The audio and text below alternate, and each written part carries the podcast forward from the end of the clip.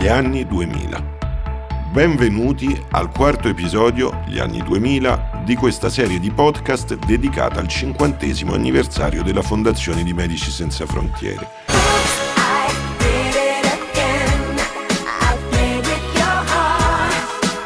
Dopo che le preoccupazioni per il millennium bug si rivelano sostanzialmente infondate, gli anni 2000 si caratterizzano per la velocità delle innovazioni in tutti i settori.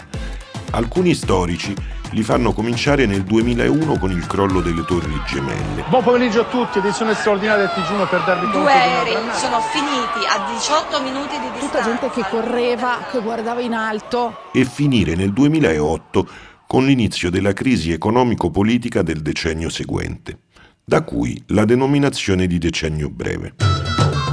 Insieme all'impennata tecnologica, ai focolai di guerra, all'incipiente crisi globale, ci lasciano in eredità tanti bei motivetti balneari, i cosiddetti tormentoni.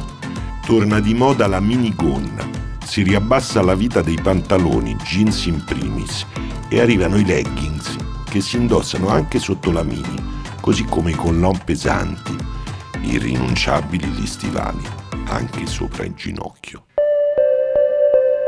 Con milioni di persone che muoiono ogni anno a causa di malattie infettive curabili, MSF decide di lanciare una campagna internazionale per chiedere un maggiore accesso ai farmaci per i poveri del mondo, la campagna per l'accesso ai medicinali essenziali. Il movimento di Medici Senza Frontiere è ormai composto di 19 sezioni partner, ciascuna affiliata a uno dei cinque centri operativi, ovvero Parigi, Amsterdam, Bruxelles, Barcellona e Ginevra. Nel 2000 Bashar al-Assad succede al padre Afisi come presidente della Siria e George W. Bush a Bill Clinton negli Stati Uniti. Si diffonde in tutta Europa la mucca pazza e inizia la diffusione domestica di Internet. In Sudan la guerra civile e la siccità causano una carestia che decima le fasce più vulnerabili della popolazione. Medici Senza Frontiere risponde fornendo un'assistenza medica e nutrizionale. Sentiamo Loris De Filippi. Arriviamo lì eh, fondamentalmente per un'epidemia di meningite o perlomeno per una notizia di eh, epidemia di meningite e siccome non si poteva volare all'interno riuscimmo in due persone, io e un altro medico, riuscimmo ad entrare con un volo delle Nazioni Unite, un volo di sicurezza per eh, constatare se effettivamente c'era questa meningite. E quindi arriviamo con un, eh, un, uno sgangheratissimo microscopio eh, i vari elementi per poi poter fare del, delle punture lombari. Effettivamente trovammo questa, questo problema e a quel tempo non c'era il ceftriaxone, non c'erano antibiotici moderni, dopodiché ci arrangiavamo praticamente a piedi e con delle barche, con dei motori a 70 cavalli quindi a fare g- grossi viaggi con, con, le barche, ovviamente i casi portarli verso l'ospedale e vaccinare tutto quello che poteva muoversi in un'area di conflitto assoluto, non solo contro il nord del Sudan, ma contro tutte le fazioni possibili e immaginabili. Vaccinammo circa l'89% della popolazione, il 90% della popolazione che a quel tempo e con eh, le, i risultati vaccinali del tempo era un record, no? perché si faceva tutto a piedi, quindi con chilometri e chilometri di camminate, con, portando tutta, tutta la, l'attrezzatura per poi poter fare delle vaccinazioni di massa. Anche in Sierra Leone MSF interviene per fornire assistenza medica alle vittime di un conflitto interno. Ce lo racconta la dottoressa Mercedes Tatai, che all'epoca dirigeva il Dipartimento delle Emergenze di Medici Senza Frontiere a Parigi. Yeah, in Sierra Leone, uh, that was my uh, first. In Sierra Leone è stato il mio primo contatto con un contesto di guerra. Uh, ricordo ancora di aver ricevuto amputati dall'entroterra appena scaricati da un furgone al cancello dell'ospedale Connaf a Freetown. Um, ricordo ancora di essere entrata nel cortile, una sorta di ospedale dalla vecchia architettura coloniale con un bel cortile interno, delle palme, eccetera ma pieno, completamente pieno di persone ferite in attesa del triage per entrare in ospedale.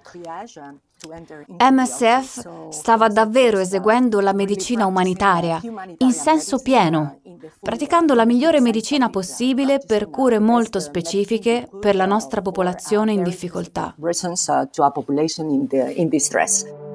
Nel frattempo, in Europa MSF aumenta i programmi di assistenza ai richiedenti asilo e ai migranti privi di documenti in Francia, Italia, Spagna e Belgio per facilitare il loro accesso al sistema sanitario sviluppando un nuovo tipo di programmi.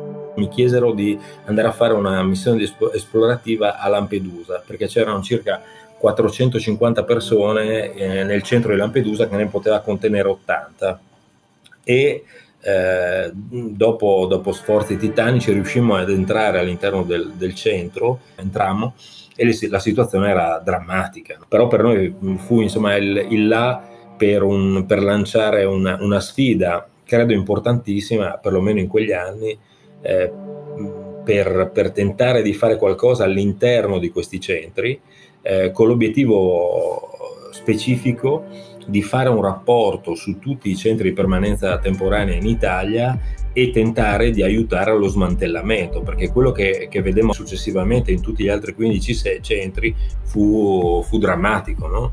Ehm, potemmo visitare tutti questi centri, alla fine uscire con un rapporto eh, durissimo che eh, scatenò veramente un, una, una crisi molto importante eh, subimmo le conseguenze perché fummo espulsi da tutti i centri immediatamente praticamente e ci fu eh, direi sei, sei, mesi buoni in cui era impossibile fare qualsiasi cosa eh, che, che avesse a che fare con i permessi della prefettura. Fu solo l'intervento poi dell'alta commissaria per i diritti umani eh, dell'ONU eh, che venne in Italia e ricattò il governo italiano dicendo se voi non fate rientrare Medici Senza Frontiere a Lampedusa noi usciremo col rapporto sui diritti umani. Che alla fine ci fecero rientrare eh, nel, nel 2000, eh, alla fine del 2004 e all'inizio del 2005 e poi successivamente eh, rifiutammo eh, noi di stare all'interno dei centri perché ci rendevamo conto che non era più possibile fare dei grossi cambiamenti, non c'era delle, una realtà politica eh, diversa dal governo Berlusconi, ma di fatto le cose non potevano cambiare, perlomeno velocemente come volevamo noi. Our war on terror begins with Al-Qaeda, but it does not end there. Nel 2001 la guerra al terrorismo, dichiarata dopo gli attacchi che hanno colpito New York e Washington l'11 settembre e le operazioni militari in Afghanistan e Iraq, sollevano una serie di nuove sfide per Medici Senza Frontiere. Gli operatori umanitari iniziano ad essere percepiti come parti di questo conflitto asimmetrico globale nel quale lo spazio umanitario si riduce con norme antiterrorismo che rendono le operazioni umanitarie molto complesse, se non addirittura illegali. Ronnie Broman quello che caratterizza il periodo odierno è l'apparire di gruppi terroristi che mirano agli stranieri, perché questi rappresentano un bottino politico e un bottino finanziario. Quindi, nelle diverse regioni o nei diversi paesi in cui operano questi gruppi, c'è un nuovo pericolo che è molto concreto, che non esisteva all'epoca, che è in effetti molto angoscioso. E quindi la questione è qual è il livello di rischio che dobbiamo prendere? Quel est le niveau de risque qu'on doit prendre. L'obiettivo è quello di violare la zona rossa con palloncini cariche di lacrimogeni, appunto la quinta addirittura adesso. Nel mese di maggio il vertice mondiale del G8 a Genova provoca gravi disordini all'interno della città, causando un morto e centinaia di feriti. In Palestina proseguono gli scontri fra israeliani e palestinesi e ad agosto viene proclamata la seconda intifada. Negli stessi anni, la campagna per l'accesso ai farmaci di MSF appena avviata prende piede e si rafforza.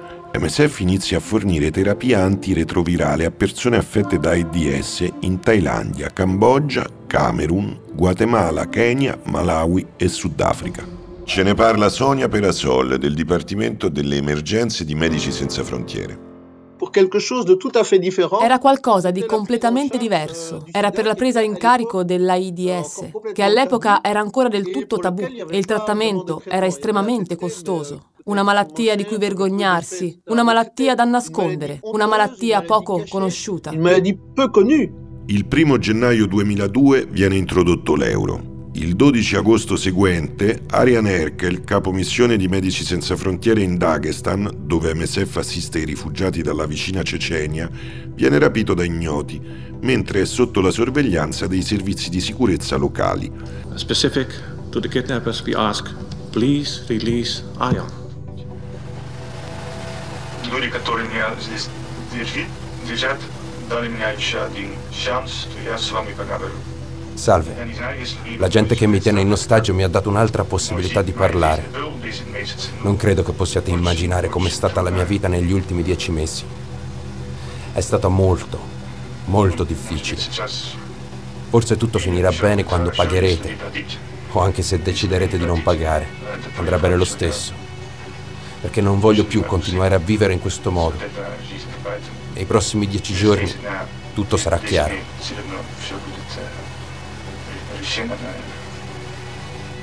Al di là del dramma umano e familiare, al di là del problema istituzionale che mette in crisi tutto il movimento, l'assistenza in Dagestan e nell'est della Cecenia viene sospesa per quasi due anni.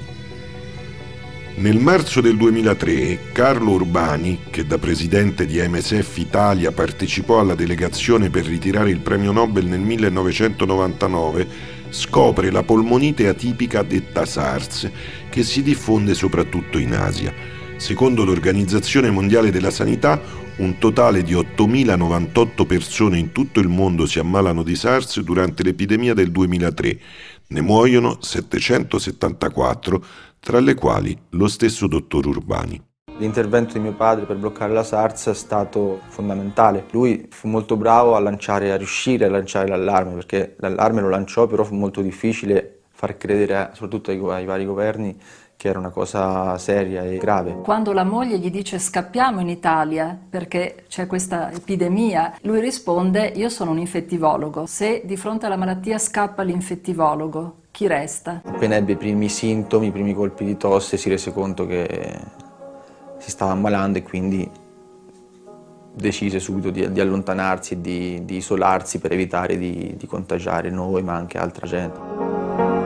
Intanto, in diversi paesi africani, conflitti e violenze nuovi o permanenti imperversano. Nella regione del Darfur, al confine tra il Chad e il Sudan, scoppia una guerra civile che causa migliaia di morti e profughi fra la popolazione MSF apre centri nutrizionali, cliniche e ospedali e mette in opera campagne di vaccinazione in Darfur e in Chad, dove centinaia di migliaia di persone in fuga dalla violenza rischiano la fame. Mi ricordo il Darfur come una vera sfida riguardo la gestione dei campi di rifugiati e la situazione della salute in quel tipo di scenario. Eh, il Darfur implicò degli sfollamenti massicci di popolazione che lasciarono dietro violenza e che cercarono di sopravvivere in condizioni estremamente dure. Nel 2003 in Repubblica Democratica del Congo, MSF gestisce dozzine di programmi medici per le vittime del conflitto cronico della regione. A Monrovia, in Liberia, le equip di MSF rimangono asserragliate nell'ospedale di Mamba Point per curare le vittime durante gli aspri combattimenti tra governo e gruppi ribelli. Il 3 giugno del 2004 cinque operatori di MSF vengono brutalmente uccisi in un agguato nella provincia di Badris, in Afghanistan, e le sue equip minacciate dai talebani. Poco dopo, Medici Senza Frontiere si ritira completamente dall'Afghanistan, dove tornerà solo nel 2009. L'azione umanitaria è stata presa di mira. I nostri colleghi sono stati intenzionalmente presi di mira sono stati uccisi, rapiti, feriti solo perché portavano soccorso ai civili, ai feriti, ai malati, sui campi di battaglia. MSF lavora nel Caucaso del Nord senza interruzione dalla prima guerra di Cecenia, malgrado otto rapimenti e numerosi incidenti di sicurezza, fornendo servizi sanitari specialistici e assistenza multisettoriale alle popolazioni civili cecene in Cecenia e nelle repubbliche confinanti. Il 1 settembre 2004 un comando di terroristi ceceni occupa una scuola elementare a Beslan, nella Repubblica dell'Ossetia del Nord, nel Caucaso, e sequestra 1127 persone fra adulti e bambini. È in corso il blitz delle forze speciali per liberare gli ostaggi tenuti prigionieri. Non possiamo sapere chi ci sia in questo momento ancora all'interno eh, della scuola. L'irruzione dell'esercito russo dopo tre giorni di assedio causa la morte di 386 persone, di cui 186 bambini. I feriti sono oltre 700. Lo stesso anno, il 26 dicembre, un violentissimo tsunami provoca più di 200.000 morti nell'intera area dell'Oceano Indiano. Dalle zone colpite del maremoto si rischia la catastrofe umanitaria. Bambini sfollati, i bambini lo ricordiamo sono stati un terzo delle vittime di questa immane tragedia. È una delle più grandi catastrofi naturali della storia. Subito dopo si apre in tutto il mondo una campagna di solidarietà verso i paesi maggiormente colpiti. Grazie all'enorme risposta internazionale, a maggio il peggio dell'emergenza è passato. MSF decide di chiedere ai suoi donatori, il 99% dei quali è d'accordo, di consentirle di riassegnare parte dei fondi ricevuti ad altri programmi medici di emergenza di MSF in tutto il mondo. Uh, Quando ci fu lo tsunami, ero già a capo delle emergenze a Parigi. Mi ricordo l'ufficio, tutto il seminterrato completamente pieno di persone che aprivano delle buste, centinaia di buste con assegni di donazioni per le operazioni in risposta allo tsunami. In 48 ore avevamo raccolto solo così quasi 80 milioni di dollari. Quanto potremmo spendere? E io dissi, guarda, anche se costruissimo delle navi, potrei spendere non più di 5 milioni di euro. Uh, e fu una decisione veloce, ma molto saggia.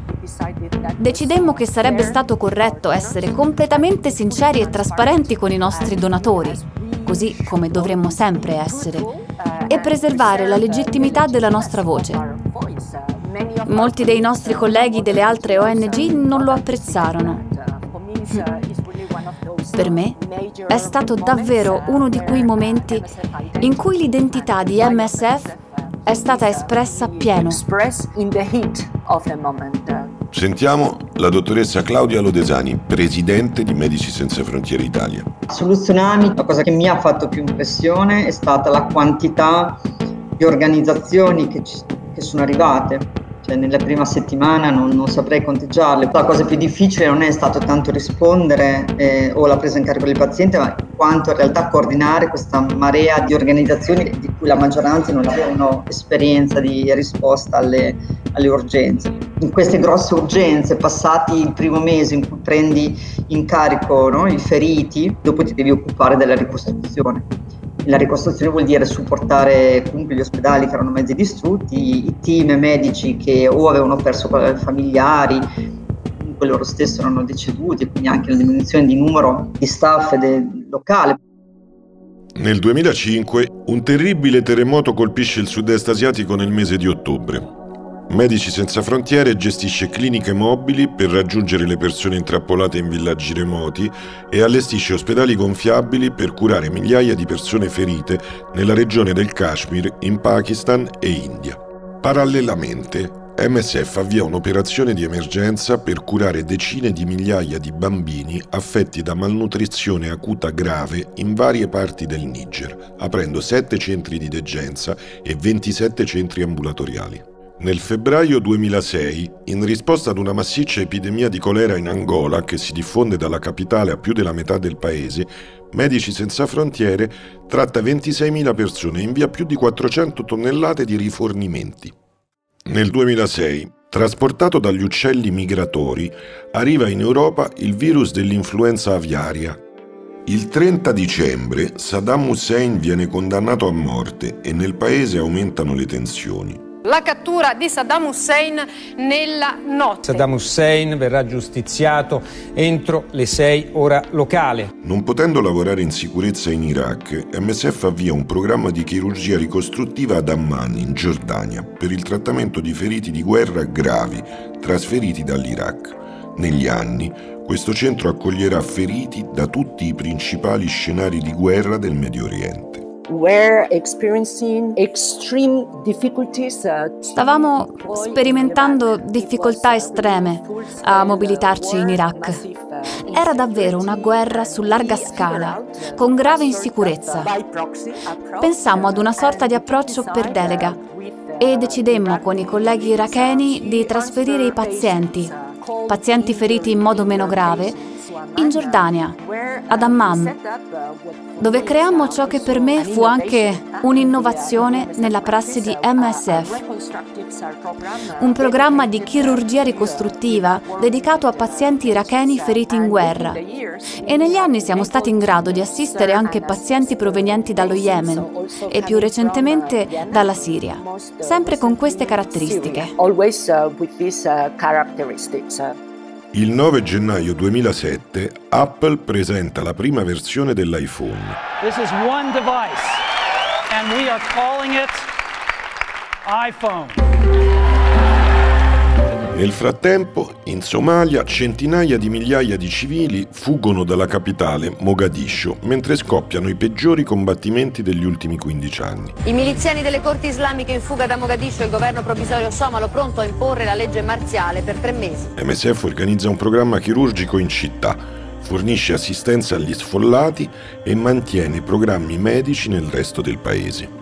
Nel 2008 l'Organizzazione Mondiale della Sanità allerta l'opinione pubblica sul peggioramento della malnutrizione e la minaccia di epidemie che stanno aggravando la crisi umanitaria in Etiopia.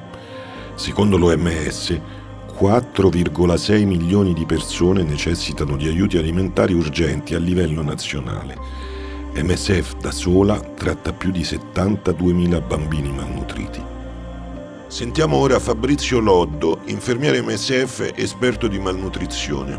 Negli interventi di MSF purtroppo abbiamo sempre una grandissima percentuale dei nostri pazienti che eh, sono malnutriti. La malnutrizione è una condizione in cui questi bambini eh, hanno un uh, peso troppo basso e che però non è semplicemente il fatto di essere magri. Questa condizione fa sì che il loro corpo sia debilitato e questo porta a un aumento della mortalità. Questo è il vero motivo per il quale noi ci prendiamo così tanto cura della malnutrizione. I primi trattamenti venivano sempre fatti a livello ospedaliero sotto una grandissima eh, qualità di cura che poi col tempo si è evoluta. I nostri metodi di trattamento sono cambiati da super intensivo che era prima con dei tassi di mortalità davvero molto elevati. Parlavamo di 40-50% dei nostri bambini che purtroppo non arrivavano alla fine del trattamento a un trattamento attuale dove abbiamo una parte che è ospedaliera, dove abbiamo i casi più severi e che vengono trattati per le loro complicazioni medicali